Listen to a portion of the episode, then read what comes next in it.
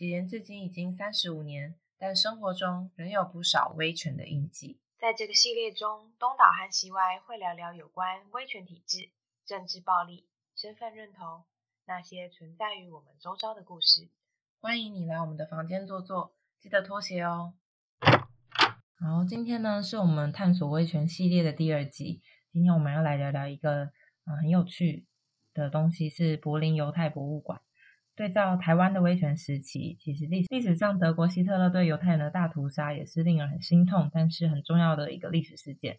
那在那件事情发生过后，德国持续的在推动转型正义，也在二零零一年的时候盖了柏林犹太博物馆。那刚好东岛还有去过，所以我们这一期就来请东岛来分享好了。你是在什么时候去的啊？其实那时候去的时候，大概是在二零一七年，就是大学毕业后一年。那时候是想去就是欧洲转游，所以就有到德国的首都柏林旅行。那时候因为是完全没有计划嘛，所以就在想说，那柏林到底有什么地方可以去？那就刚好，然后知道了，哎，居然有一个柏林犹太博物馆。嗯，然后我就想说，好啊，那好像可以去看看。因为那时候我对于就是犹太人大屠杀事件，就其实就只有停留在课本上的知识而已，就没有太多深入的了解。嗯，然后本来想说，哎，那早上开馆的时候去，大概一个两个小时就已经差不多了吧，然后就可以去其他地方玩这样子。嗯，但没想到就是这博物馆实在太精彩了。嗯，我就直接待了一整天，直接待到它闭馆。嗯，所以他，所以你去的时候，你会先看到什么？我去的时候是有先经过了一个区域，那个区域非常非常的大，有点像是成千上万个石大石块并列成像是一个棋盘一样，就是你想象一个棋盘，然后有这么这么多的大石块，然后你一开始走进去的时候，那个大石块是比较低的，成那个高度大概就像是我们好像看到一个棺材一样的大小的大石块，然后在。越往里面走，就是越来越，它就像有一个坡道向下一样，嗯，然后那些石柱就越来越高，嗯，然后高到可能至少可能有两三公尺，就是你整个人是会埋没在这些石块之中的。然后我那时候觉得特别的一个地方，就是它就像是一个很大很大的墓园，然后这每一个石块就像墓碑一样的颜色，就那种灰灰的大石头。就是在这个大园区里面，就会有很多人在那边穿梭跟经过，就会有一种很静默吗？然后有点严肃的气氛。嗯，它它那些石块是排的很近嘛？我想要想象一下那个画面。那个石块其实蛮近的，就是石块跟石块中间大概就是一个人大小的宽度，所以你要经过的时候，你可能要侧身一下。假设如果有别人跟你迎面而来。然后当然中间也有几块道路可能是稍微大一点，就是你不用侧身的。但整体来说，就是你的周遭会有非常非常非常多的石柱，而且因为石柱越来越高，但是你往下走的那个道路是往下，所以那个石柱会感受上更高。对，它甚至是会让你有一种你好像快要看不到天空了，因为那个石柱很高，然后又是就是比较密嘛。然后所以你在里面的人，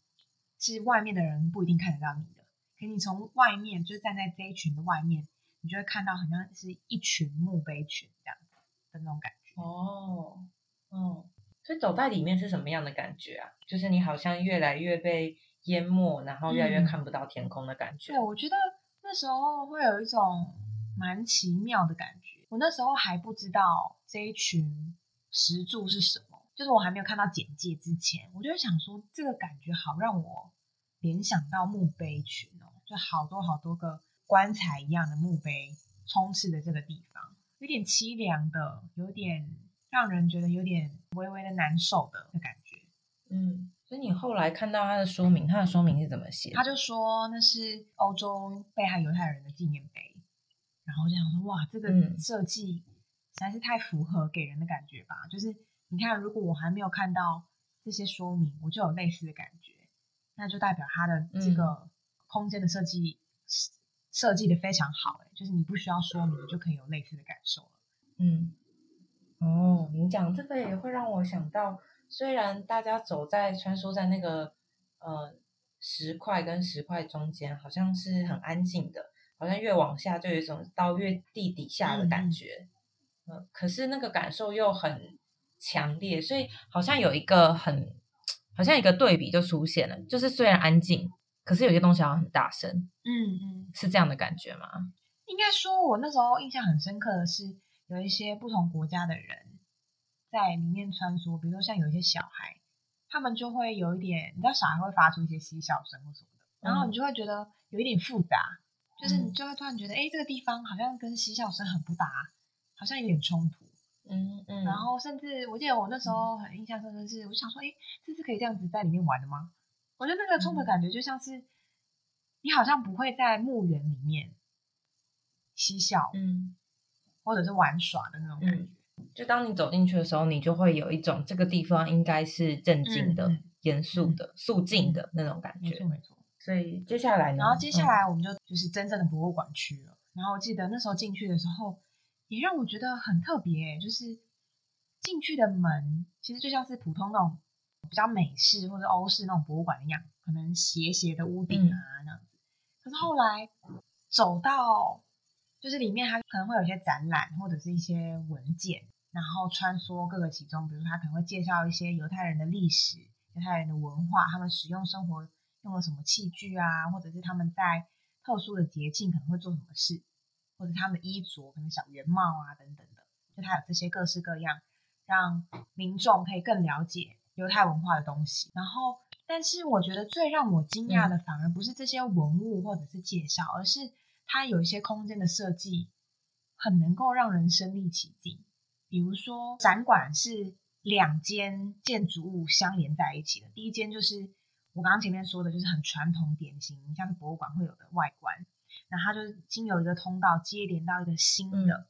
金属外观，灰色的，然后甚至上面像是有很多，嗯，像是美工刀刮痕一样，然后有伤口的窗户，然后有很多不同的铆钉的，嗯，那个窗户很多都是直线，嗯，不规则的错落在这个长条形的建筑物上，看起来很像是一个有伤痕的建筑物，带也带有一点现代。的感觉，甚至那个新的那一栋金属的外观建筑物里面的这些走廊或者是楼层，它都是用很多不同的线条跟梁，就是穿穿在一起，你就会感觉进到那个空间是很破碎的，很很不一样的空间，就像走到一个异样的空间里面。然后其中我觉得最让我有感觉的是一个叫做大屠杀塔这个地方，它就是。一个可能有十公尺高的尖塔，然后像是三角形一样，就是它有一个三片水泥组合而成的这个空间，然后那个空间里面非常非常的安静，就是完全没有声音，然后只要有一丁点的声音都听得非常清楚，比如说只要有一个人的脚步声在那里，就像是会被放大一样，然后在那个空间的顶端可以看到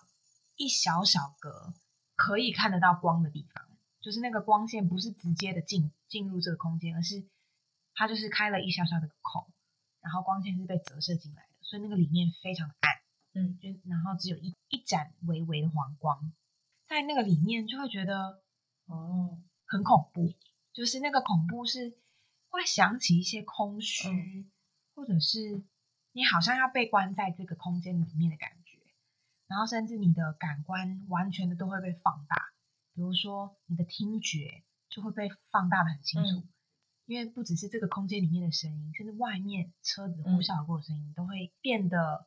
特别去注意到，然后甚至是里面有一些其他人的呼吸的声音，嗯，因为你的视觉是不清楚的嘛，嗯，所以其他的感官就会变大，嗯。嗯。嗯嗯，哦，所以那个空间的设计是。它让你光是待着，你就会勾起你很多的情绪出来。我觉得就是在这个空间的时候，就会想到联想到在看展的过程中，这些在集中营的人们的感受，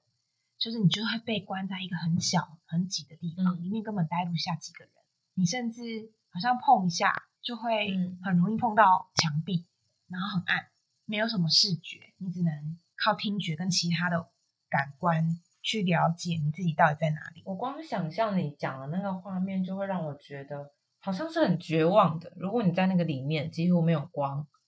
然后你又看不到，嗯，好像它也透过那个设计，要让你感受到你在里面很孤单，然后没有希望的感觉。嗯，嗯，这样这样会让我想到那个呃，我之前有去过绿岛，它里面有一个，因为绿岛有保留那个时候监狱的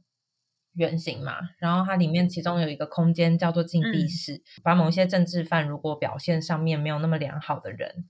他们就会把他抓去禁闭室。那那个禁闭室它是一个。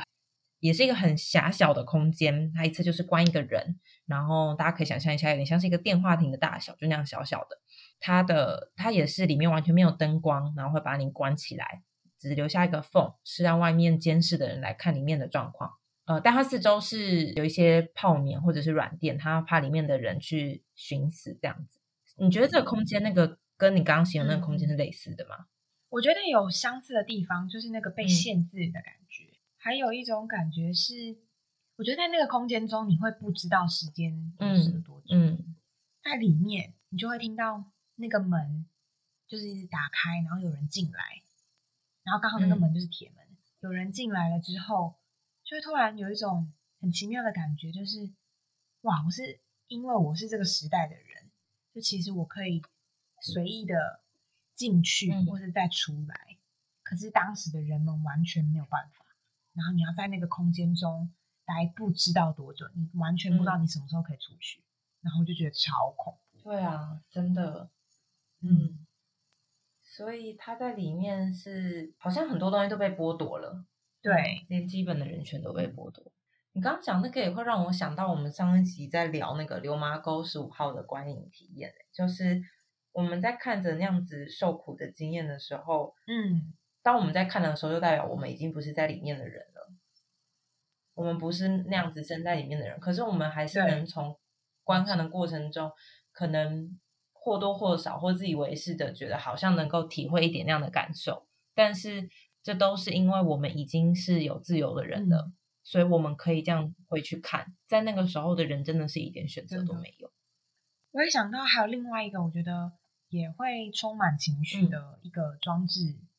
作品，它也是在一个空间，可能可能嗯。就是一个长，像是一个长廊的地方，地板上铺了一万五千片金属做成的脸，然后那个脸是很简单的表情，就你看不太出来他到底是哭还是什么表情，他就是嗯。有眼睛，然后有嘴巴，然后就是超多片的金属圆圆形的脸，然后嗯。堆叠在一起，它就是铺在那边。嗯。然后这件作品叫做《落叶》，然后我就觉得天啊，这个作品好沉重，就是那个沉重的感觉是，你只要走在那个一片一片的脸上，就会因为每一片金属相撞而发出哦一点声响，然后那个声响就会让你有一种，我那时候当下的联想跟感受是，天哪，我踩在了嗯。好多好多的尸体上，就是每一个脸都嗯。代表了过去的某一个人。那个当下的沉浸的感受就是，嗯。这只有一万五千片欸可是大屠杀的数量、人数死去的人比这个还要再多很多很多，远远超过。然后你就会觉得好难描述那个心情哦，就很复杂，然后很深沉的哀伤的感觉。所以好像踩过了这些人的尸体，或者踩在这些人的过去上面，好像会让我联想到一部分，确实我们的历史就是发生了这些事情，然后那个是无法抹灭的一段历史。嗯，然后，呃，另外一个我也会想问说，所以他当时发出的那些声响，会让你想到些什么吗？就是当你踩在那个金属做的脸上面的时候，我觉得那个声响会让我每一步都走的胆战心惊，你就会不想走怎，么说？因为你每走一步就会有声音。虽然那个是金属的声音，可是我甚至是好像可以想象，也许他们是在哭，或者是在嗯叫，或者是各式各样不同的情绪。因为金属嗯碰，因为金属碰撞的声音也不会是舒服的声音嘛，它应该是有一点尖锐，对，是尖尖的。还有一点刺耳，嗯所以会让你联想到好像是他们发出来的声音。嗯所以那有让你走在上面的时候感到动弹不得吗？嗯，就是会很想要快速穿越。嗯可是当你要快速穿越的时候，你就要更快的跑在这些人的脸上。对 对，当我跟快速的穿越，就声音就会更密集嘛。哎、这真的很有趣，因为这会让我想到我之前去看那个促转会的展览，就是当你停下来驻足去看这个历史的时候，你好像可以听到以前的人在跟你说的一些故事，但是当你想要略过不看的时候，好像他们发出的声音就越大，好像是叫你赶快来看，你必须要看，你不得不看。对，因为发出了很多声响嘛，所以我就直接站在某一片嗯，上不动，然后看着我眼前的这一片。当你看着那一片脸的时候，有什么样的心情？我觉得那个感觉真的是好像没有办法用语言去描述的，那就是一种很深沉、很深沉的痛苦吧。你是你说那个痛苦是你觉得他的痛苦还是你的痛苦？他的痛苦，然后甚至我会就会觉得，天哪，我只是一个外国人，我是离这个文化很远很远的人，我无法想象，如果我是犹太人呢，我看到这一些会有什么感觉？我光想到这件事情，我就觉得 Oh my，真 God 真的，那是发生在自己民族的身上。所以我觉得那时候就是在那个博物馆真的是很震撼，就是他把一整个东西都保留的，就是不只是文物上保留的很好，甚至是他用这些空间跟设计，去让我们这些活在现代的人，没有经历过大屠杀的人，可以有一些身体的感受，嗯或者是可以有各式各样不同的体验，去也许是接触一点点那些他们曾经受过各式各样创伤的人们嗯的感觉。而且它的设计，你说前面是一个比较中规中矩、常见的典型那种博物馆，然后后面才是那个金属的建筑物，所以好像它的设计的动向也是先让你在认知上面大家知道发生了什么事情，然后比较是知识性的，然后到后面就是走到体验性的，它是这样的设计，对不对？其实我有点忘记，但我只知道它就是两栋建筑物，然后串联在一起。它其实是有一些动线设计的，比如说它其实考量到每个人可以待博物馆的时间可能不多，所以他就会告诉你说，哎，如果今天只有两小时，那你可以走哪一条路？它是类似这样安排，它有不同的楼层跟不同的路线。对，但是我好像没有很照它的路线走，反正就是我走到哪就是，反正我就会嗯走到哪就停到哪，然后我会特别在我觉得有感觉的地方就多来一下。所以当你在那边待了一整天，你说待到闭馆，你离开时候你的感觉是什么？我觉得好震撼哦！就是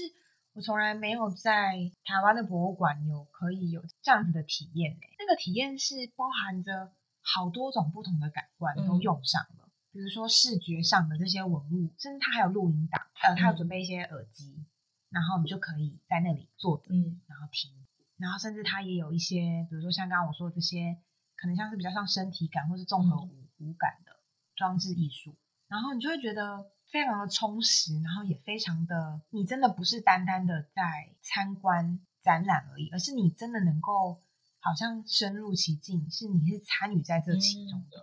你好像也有一部分在就存在在这个展览之间这些空间之间，不只是观看者，也是参与者。嗯。哦，所以保持着这样的感觉，好，好像你也参与了这段历史。事实上，我们每个人都在参与在历史啊。那保持这样感觉，回到你后来的生活中，对你有什么样的影响吗？我其实觉得影响蛮多的，我觉得它真的是一个特别的博物馆经验，所以后续我开始对这段历史有很多不同的想象跟好奇，然后就会看一些嗯电影，比如说什么穿着条纹的男孩啊，然后呃集中营摄影师啊，辛德勒的名单啊，反正只要各式各样跟犹太人大屠杀有关的电影，嗯我都有看过。然后即便如此，就是我也还是没办法很了解这些东西，就是这些嗯这段历史。可是我也会觉得这个建筑跟空间设计，它就是会让参加的人对这些开始有好奇，你会想要更多、更知道到底发生了什么事。那后续我们也许可以做些什么，不会重蹈覆辙。然后也因此，我后来也有看了一本书，叫《绝》，就是大屠杀的幸存者，然后他后来变成一个医学家。然后，所以这些都会是，就是好难说那个直接带给我的养分。可是我好像也开始对于人权这件事情变得更在乎了。所以可以这样说吗？就是那个去博物馆的经验，有点像是让你参与在那段历史过后，你发现自己没有办法在置身事外于历史，置身事外于某些重要的议题。它有点像种下一颗种子，就是没有办法有一个很明确的可以被量化的影响，但是它确实让你开始在生活中关注的，或者是好奇、有兴趣的东西变得不一样了。嗯嗯，没错。所以这样子的博物馆，我我在想，如果回到一刚开始你说你在去之前，你对于那段历史就只有仅限于历史课本上面讲的知识，就是那样子展出的方式，对于一个人去了解一段历史有什么帮助？去过了这个博物馆之后，我就会觉得，如果有类似事情发生，我们是不是可以做一些什么？